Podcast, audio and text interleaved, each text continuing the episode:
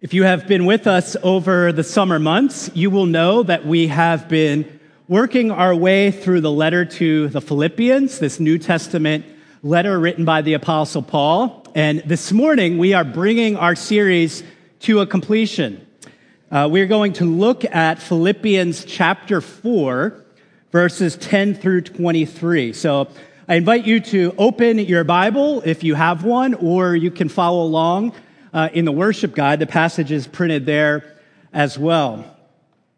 So here we are, the end of Philippians. What have we learned so far? Well, we have learned, as I already mentioned, that this was a letter written by the Apostle Paul. Paul was a church planter, pastor uh, who made his way uh, throughout Europe, um, preaching Jesus, living in light of the gospel, and helping establish churches.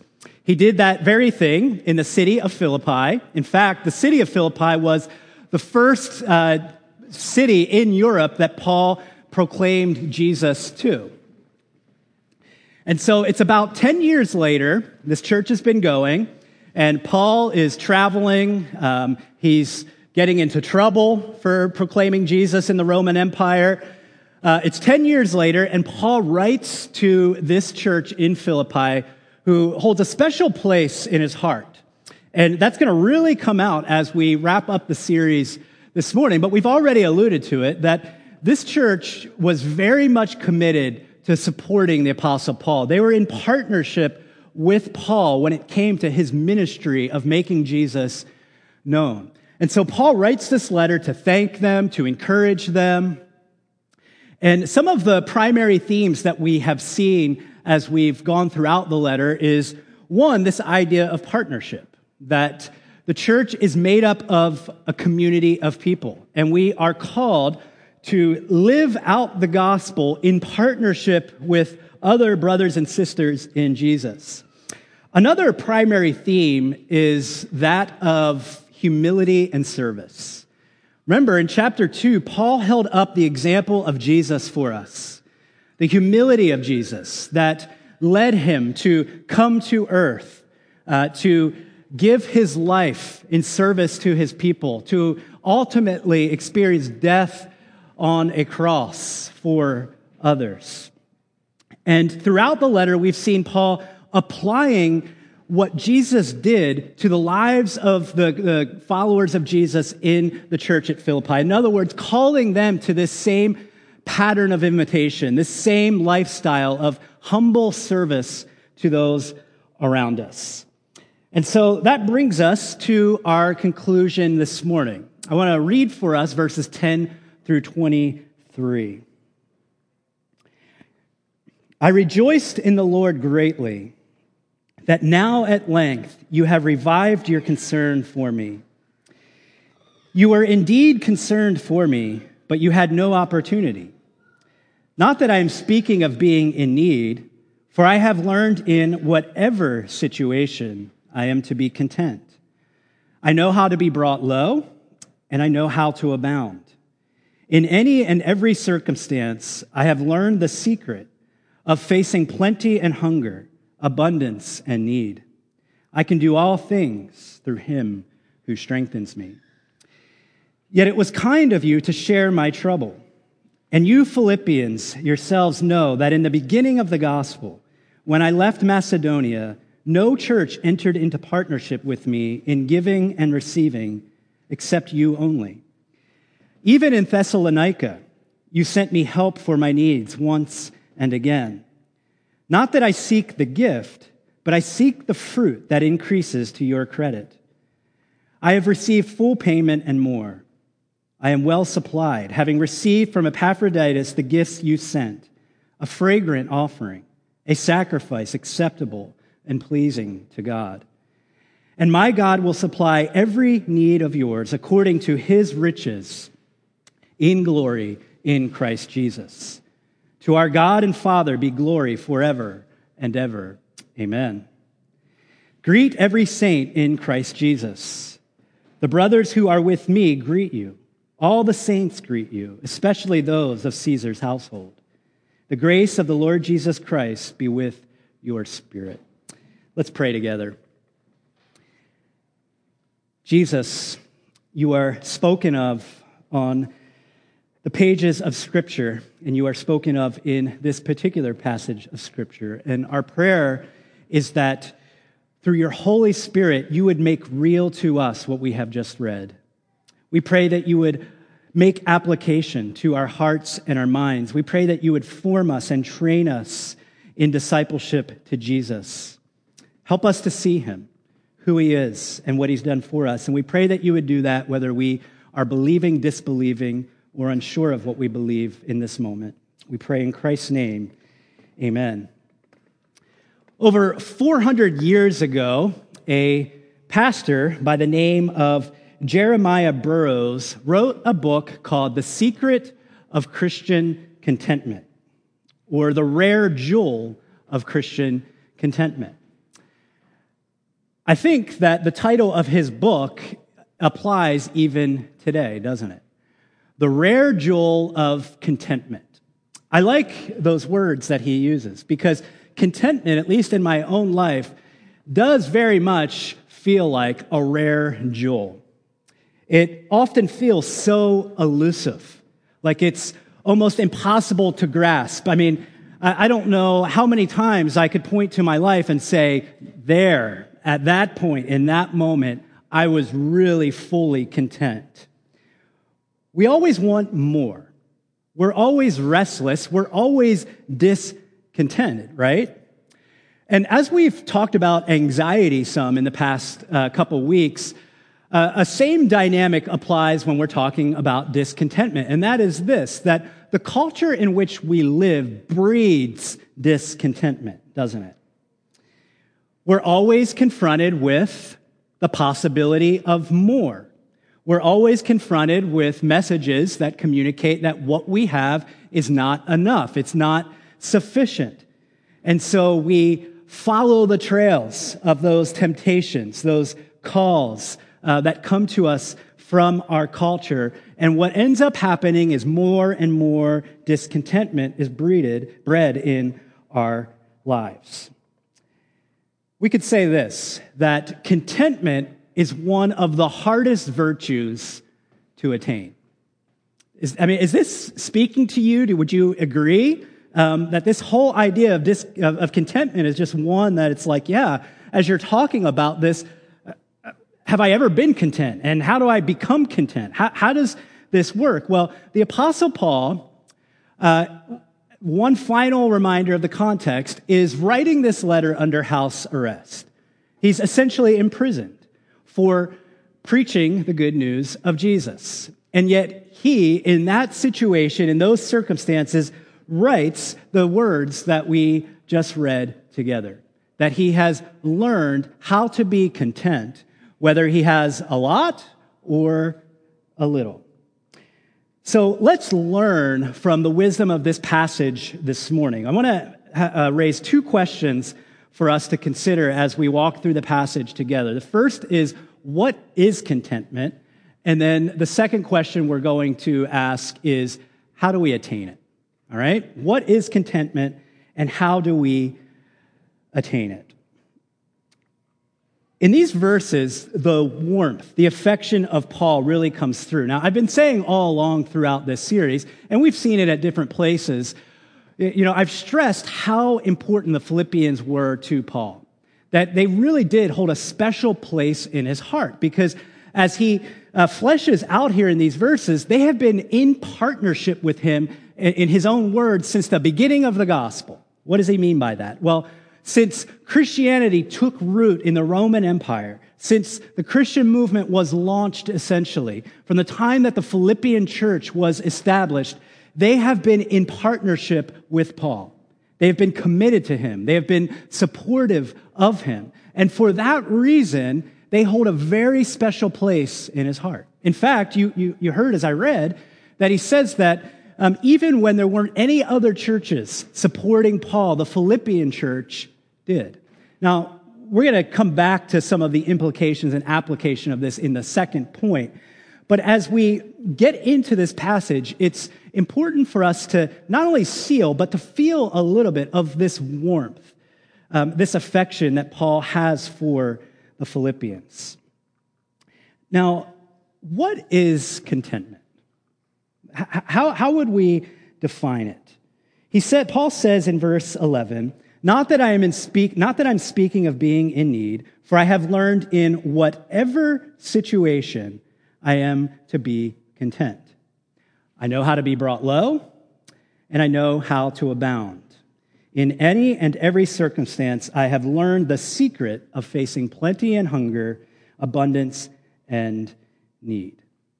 Well, what is clear from this passage is that contentment does not mean self sufficiency. Now, why would I even point that out? I point that out because I think so often in our lives, we can't help but to think about trying to arrive at a place of contentment apart from self sufficiency. And we're going to get into this more as well in, in the second point. Um, but it's always so elusive, as we talked about. This wanting to arrive at this place of contentment. It seems like it's always out there, that we never arrive. It's something that we're always aspiring toward and for. But here's the deal so often we try to reach a place of contentment according to our own effort and our own strength and energy, don't we? It's okay, I'm, I recognize I'm really discontent right now.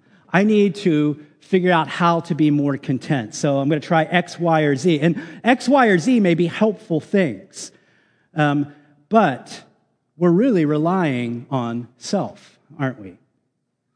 Content, this word that we're using, comes from a Greek word that means self sufficient or independent. Now, the Stoics, a, group, a, philosophical group in uh, the ancient culture in which Paul lived and ministered, elevated this word uh, to the chief place of all virtues.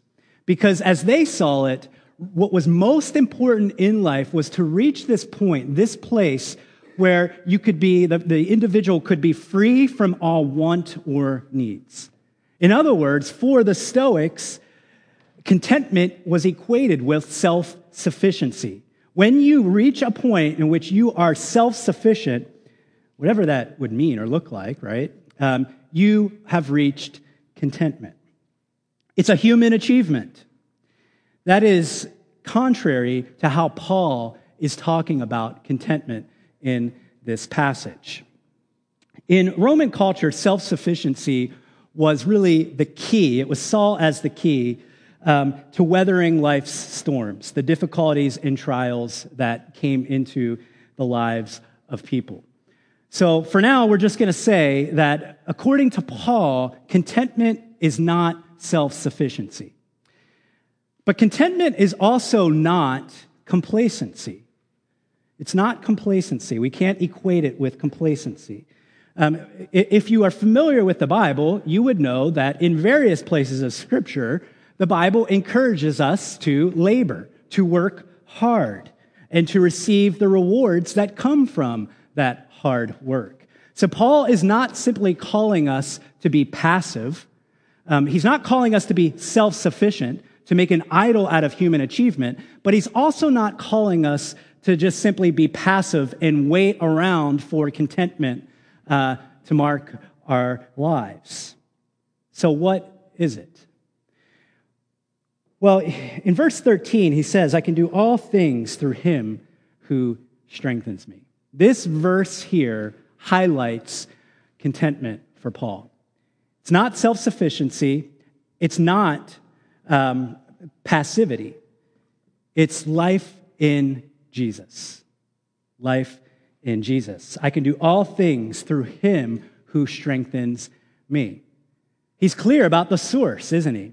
It comes through, it comes from Jesus into his life. Um, but he also clearly indicates that he does things, doesn't he? He does things. He, he puts in effort. He, he works. But ultimately, the source of this power, the source of this strength, ultimately, the source of this uh, contentment comes from the person of Jesus Christ.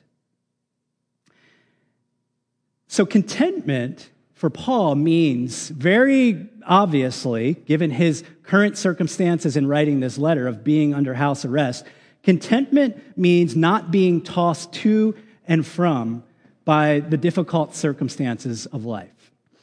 And deep down inside, that's what we all want. We want to reach a place in life where we don't feel like we're so tossed all over the place by every difficult situation or circumstance that comes into our lives. We want an inner restfulness. We want an inner peace. We want inner contentment. How do we attain it?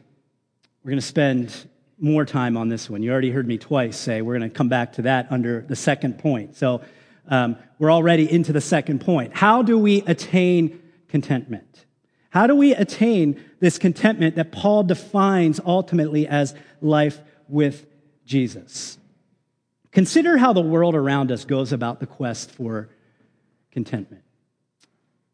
It's always a pressure to do more, to want more, to try to become more. And so we try to do more. We try to become more. I forget the other thing I said, but whatever it was, we try to do that too. We try, try, try. We work hard, hard, hard. We receive and live by these messages of our culture. And actually, it does the opposite of what we're after. Rather than leading us into a place of contentment, it leads us into a place of greater discontentment. That's the, the, the trick there. That's the downfall. It's the pitfall of this message that our culture gives us about how to attain contentment. First, I want you to think about this contentment comes from living with and for Jesus. Contentment comes from living with and for Jesus. Formation, we keep saying this throughout Philippians, it's true throughout the New Testament, the Bible as a whole. Paul is after formation in his own life and in the lives of these disciples of Jesus in Philippi. Did you catch twice as I read that Paul refers to having to learn this. He, he, he had to learn how to be content. In verse 11, for I have learned in whatever situation I am to be content. And then later on, um, he refers to this learning as well. This should encourage us um, right off the bat. If Paul had to learn it, if it was okay for Paul to have to learn it, we have to learn it, and it's okay for us to have to learn it as well. And maybe that encourages you where you are this morning because maybe you just carry around so much guilt and shame because you haven't arrived at this place of contentment, whatever that might be or look like. You carry around guilt and shame. And that carries over into your relationship with God. It affects the way that you approach Him. But Paul has formation in mind here. This is a process. It, it, it doesn't come to us naturally. And this transformation or this formation doesn't happen instantaneously. All right? It, it, it doesn't come to us naturally and it doesn't happen instantaneously. Now, on the one hand, that probably encourages us, but on the other hand, it frustrates us because, like anything else in life, we want it to come naturally and we want it to happen instantaneously. But part of living wisely in God's world is to recognize the truth here that it doesn't uh, come to us naturally and it doesn't happen instantaneously. So, yeah, it might be frustrating, but once we recognize that and embrace it, we're on the path of wisdom because we're being true to what actually is, how life actually is working in and uh, around us. Paul, um, if you look down, he, he, he refers to this gift, the gift that the Philippians gave him um, through Epaphroditus. This goes back to, I think, probably week one of the series. Epaphroditus was a guy um, from the Philippian church who, on behalf of the church, went to deliver this gift to Paul. And Paul, as he speaks about it, he speaks about this um, pleasing offering and this sacrifice that is acceptable. It's a fragrant offering. These terms all echo back to the sacrificial system of the Old Testament. And so the giving that Paul has in mind that he's referring to here is the fulfillment and culmination of all of those earlier systems. Throughout the Old Testament, God would say things such as this to his people Yes, you're bringing me these sacrifices. You're going through the motions. You're going through the rituals, but I want your heart. I want you. And here, without using those words, that's what the Philippian church is actually living out. They're living out heart's devotion to God and love of neighbor. And so that's why Paul can say that these gifts that benefit Paul are also an act of worship to God. It's sacrificial living the way that it's meant to be done. Not for the benefit of self, not for the purpose of going through motion and ritual, but out of love for God and, and others. And so, from both Paul and the Philippians, we see how this is to play out. Now, I'm going to come back to this in a few moments because this is an important part. It, this is a reciprocal relationship, it goes both ways. In times of need, what is the greatest temptation or struggle? In times of need. For me, I am tempted to be consumed by worry. I worry, I worry, and I worry. How is my situation going to improve? And then from there, what I do is I go into self sufficiency mode. All right, what must I do to improve my situation? How must I contribute? How can I save myself? That's my temptation. I don't know if you can relate to that. But in other words, I forget dependence. At the heart of the Christian faith, the heart of the Christian life is dependence. Dependence on Jesus.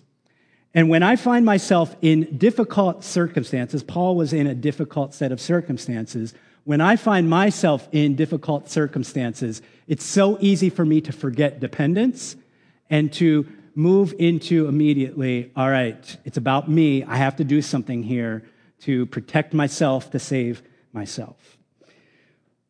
What is your greatest temptation in times of abundance? Now, the word abundance might throw you off because you might react to that word and say, I've never uh, lived a season of abundance. But abundance has to do with when we think, when we think things are going relatively well when we just sense and feel like God is showering his blessings on us. What is the greatest temptation then? Well, for me, it's to be consumed with these blessings, to be consumed with the, my material stuff or, or whatever, the, whatever form the blessings might take, but I become consumed with them. And my trust shifts from God and being thankful to Him to how can I get more? How can I really tap into this abundance? How, how can I have more of this? And so, what ends up happening? I move into self sufficiency. So, did you catch that? With both the temptation, in both times of need and times of abundant, the end game, the end result, as far as temptation and where we are um, likely to so often go, is the same. It's self sufficiency. But Christ says, I can, or Paul says, I can do all things through Christ who strengthens me. See, Paul does not set abundance and need against each other. You know, I, I think that's maybe an error in our, in our thinking here. Um, it can be easy for us to, to read these verses and to um, think that, okay, we should actually try to avoid abundance. Uh, it's much better for us in relationship with God uh, to have as little as possible, to suffer. Um, and that could be true for some of us. Uh, our generosity and stewardship class started this morning. Um, this was week one of four. And you are welcome to enter into the class at any point. And I would encourage, like, every one of you should be there because generosity, stewardship, money, it's relevant to all of us. And week one, this class this morning being taught by Mike Tolliver was fantastic. But in the class, Mike talked about law and wisdom. And see, sometimes what we, we tend to do is we take what is meant to be wisdom and we turn it into a law. So for some of us, we may be called to a lifestyle of living with as little as possible. But that doesn't mean that everybody is called to that. God blesses some and desires abundance for some so that they might be good stewards of it and bless his kingdom in a different way. All right. So Paul is not setting abundance against need. That's not what he's doing. He said that he's lived through both seasons. Both seasons are good. They come from God's hand. It's a matter of how we react and respond in those seasons. It's a matter of how do we find contentment in those seasons. So neither a situation of need nor one of abundance is necessarily better. Both are potentially dangerous. Both potentially uh, come, or they do come with their own pitfalls. And we're all the same with this. We all struggle with this. We want better this, more uh, uh, uh of that. And learning contentment is a process, right? It's a process. It's a, it's a process of formation. And I think that's why Paul uses the word secret in the passage. That he has learned the secret of contentment. Why would he say that? I think he would say that because, as we've already talked about, this is such a hard thing for us to know how to approach. It's such a hard thing for us to attain. There's mystery to it, right? We, we, we don't know how to, to go about it. And the Christian gospel offers us something unique. And, and I want to start going down that road together. And to get us there, I want to share with you um, I, I, came across an article this week uh, that was published um, last month in Forbes magazine, and the title was Stop Searching for Contentment The Value of an Unsettled Mind. And at the beginning of this article, the author says, Striving for constant contentment is like striving to eat only ice cream. Some of you are like, that sounds good to me. Both will leave you feeling miserable. So even if that sounds good to you, if you try to do that, you're going to end up feeling miserable. I say this, the author says, because most of us are striving to be contented. And then toward the end of this article, he says, perhaps if we could simply embrace our lack of contentment and not fall prey to actually becoming depressed about it, we'd be better overall. So, in a weird kind of way, at least my takeaway from this article is that the author is basically saying, don't even try to attain contentment because you're always restless, you're always discontented, and so what's going to happen is that it's only going to make you feel worse. Now, here's the thing I, there's actually a lot of truth in what he's saying. I mean, that is the, the difficult dynamic, isn't it? Like we've, we've been touching on this in, in different ways that this thing, contentment, that we are trying to attain, like we wonder, is it actually really attainable? It's so elusive. And so often as we pursue it, we find ourselves just feeling more and more miserable because we're never arriving there. And so we feel guilty, we, see, we feel shame about it, we feel frustration. This dynamic is very real.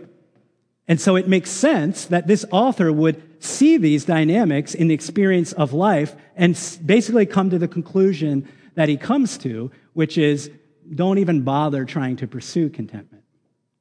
Now, we don't want to necessarily arrive at that same conclusion. However, here's where Christianity provides us with something unique. Paul is not so much inviting us into a pursuit of contentment, he's inviting us into a pursuit of Jesus.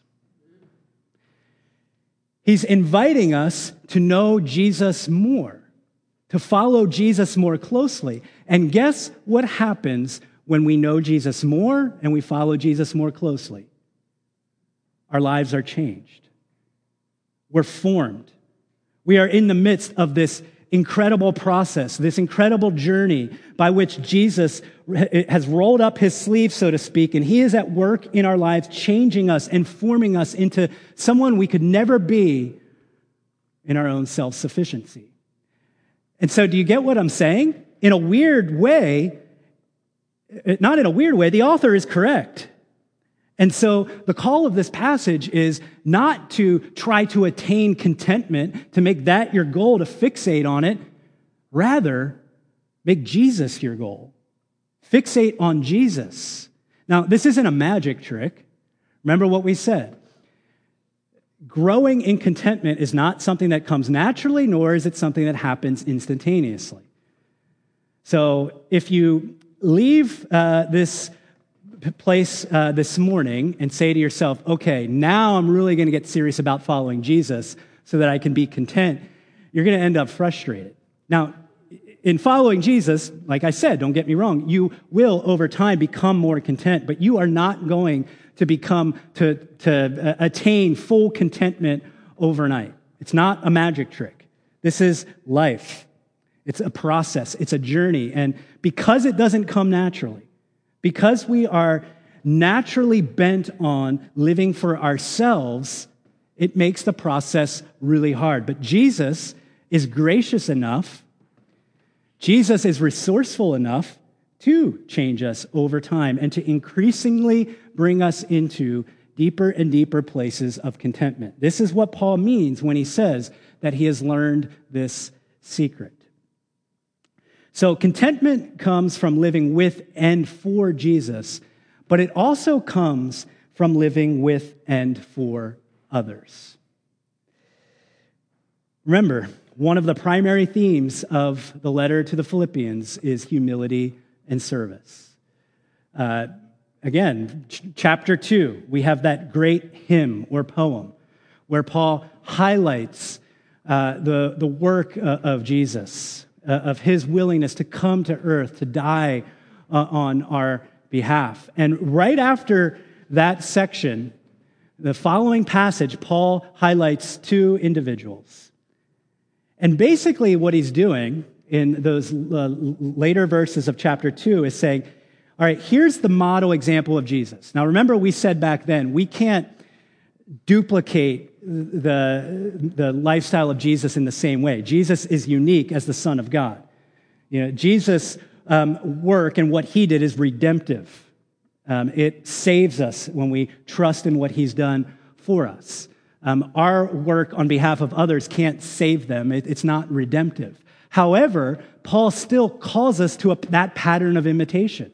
Imitate Jesus in that way. And so he highlights, I think it was uh, Timothy and Epaphroditus at the end of chapter two, and says, All right, look at these guys. Let me hold up these two individuals as examples. Here's what the life of Jesus looks like lived through the lives of real people, seeking to live for the other and bless the other. And so contentment comes from living with and for others. It's not just living with and for Jesus, it's living with and for others. You just get the sense here that Paul is, and it's crazy because of his circumstances, being under house arrest, not knowing his outcome, whether he'll be released or executed. But even in the midst of that, you get this sense that he is just overflowing with blessing, with gratitude, highlighting the gift that these Philippians have blessed him with, not just once, but throughout his ministry. And it's remarkable, too, the way that he talks. Um, it, it, in verse 15, he says that that's where he talks about how they basically have been supportive um, of him from the very beginning of the Christian movement in, in, uh, in giving and receiving. That's key there giving and receiving. Paul was blessed by the Philippians. The, the Philippians' willingness to humbly serve Paul impacted his faith deeply. It provided opportunities for Paul to see the very person and presence of Jesus embodied in the lives of disciples. And we all need that. We all need that. Life in community is hard. Life in community is messy. But that's what Jesus has in mind. He doesn't want to place us in something that's easy because we're not going to be forced to grow. Life in community is hard because we are sinners. But we need each other. We need the giving and the receiving. We need to receive from others. We need to receive blessing We need to, to receive Christ centered example. We need to, to, to receive um, provision from others. And that involves humility, doesn't it? Paul, it, it's it almost like we have this view of Paul sometimes in which we think he's like superhuman, and it's almost awkward that he is dependent on other people, that he needs from others. Paul is not Jesus. Remember, Paul says, I could do all things through Jesus who strengthens me. Paul needs Jesus just like we need Jesus, but Paul made himself dependent. And that's an important principle for us. In community, we must make ourselves dependent on others. I know that that makes us uncomfortable. We don't like to have to be dependent on others. We like to be self sufficient. And so the calling is not simply to exist in community, but it's to be connected to real relationships in community in a way that actually requires us to be dependent on other people. But it's not only that, it's the giving and the receiving. We are also to be in community in, in such a way that we make ourselves obligated to others. So we're dependent on others, but we're also obligated to others. We receive, but we also give. We invest time and energy and resources into the flourishing of our brothers and sisters around us. Giving and receiving. Contentment comes from living with and for others. How is this? Why is this the case? It's because living with and for others erodes our self sufficiency. It takes the focus off of ourselves and places it on others. And guess what happens as a result? We fixate less on all the things that we think we need, all the things that we think we want, because we're more concerned with the needs of our brothers and sisters around us. So, contentment comes from living with and for Jesus, but also from living with and for others. The life uh, of Christianity is one of partnership. We, we can't have this attitude of, all right, it's just simply me and Jesus. That, that is the temptation for so many in the American church. Um, the individualism is a value of our culture, and inevitably, whether we like it or not, it makes its way into the life of the church and gets expressed in a variety of ways. And one of those ways is we think that it's enough for us to follow Jesus alone. That is not how Jesus has set it up. Uh, I'll say it this way this is one way of applying the text that we cannot flourish as much as Jesus wants us to. We cannot receive all the blessings that Jesus has for us in the Christian life apart from real in depth relationships with brothers and sisters in Christ because we're going to be forced to grow in community and we're also going to receive the growth or fruit that happens in the lives of other people. We're going to see Jesus more concretely, more tangibly in those around us. And so it's not an option for us to live the Christian life individualistically. And it's really cool how Paul brings all of this to a close. And this has been the case all throughout the letter, and it's the case with all of Paul's letters. You get real names of people um, Timothy, Epaphroditus, um, those interesting names at the beginning of, of, chapter 4. Wayne preached on that passage. Uh, Euodia and Syntyche. However, Wayne said it, go with that. But real names, real people. And that's how the Christian life is experienced by us. Not in a vacuum, but in real places Wilmington, Newark, Kennett. Wherever you live, you live in a place with a name and you identify yourself with that place. And in church life, uh, we're not generic people. We're people with real names, with real issues. Even though you don't want to be in relationship with that person because they drive you crazy, Jesus has put you in relationship with that person. Real people, real names, same kind of stuff going on in Philippi. Remember, this chapter begins with Paul saying, All right, you have to help these two women reconcile because life is messy and Um, there's something that's happened. We don't know what it was, but they're not right with each other. So, as a church, help them apply the, the gospel, the, uh, help them apply the good news of Jesus to this situation. Greet every saint in Christ Jesus, he says. It's that affection of Paul. And, and Paul knew some of these people by name. Very first week of this series, we looked at um, briefly, or I talked about Acts chapter 16. It's where Paul goes into the city of Philippi. And three people in particular respond to the good news Lydia, who was a businesswoman, uh, a young woman who was possessed by demonic spirit, who was freed from that, and then a Philippian jailer. Different races, different economic uh, statuses. Those three individuals are the first three members of the church. So Paul knew those three people at least by name, and then he knew others, of course, as well. And he says, Greet the saints. Some of these real people that Paul would have known, greet them in Christ Jesus. All the saints greet you. Give, you know, give and receive, especially those of Caesar's household. It's not exactly clear what this means, whether it's very specifically the actual household of Caesar himself, or if it's just referring to, um, you, you could say, the government as a whole and those who have come to know Jesus from um, positions, uh, high up positions within the Roman Empire. Either way, it's a clear indication that the gospel is penetrating the empire.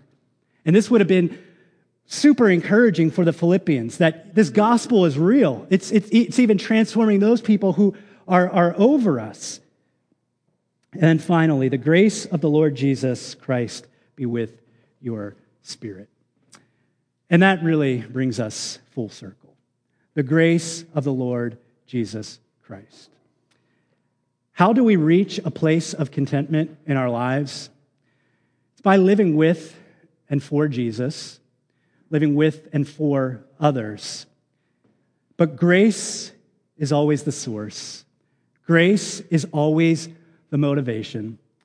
The fact that we have favor with God because of what Jesus has done for us changes the way that we think about these things. We feel less of the need to want and want and want because we realize that actually we really have been blessed with every spiritual blessing in Christ. Let's pray. God in heaven, take us into deeper and deeper places of contentment. Not as we necessarily try to be more content, but as we seek to know Jesus and experience him more. We thank you for your word.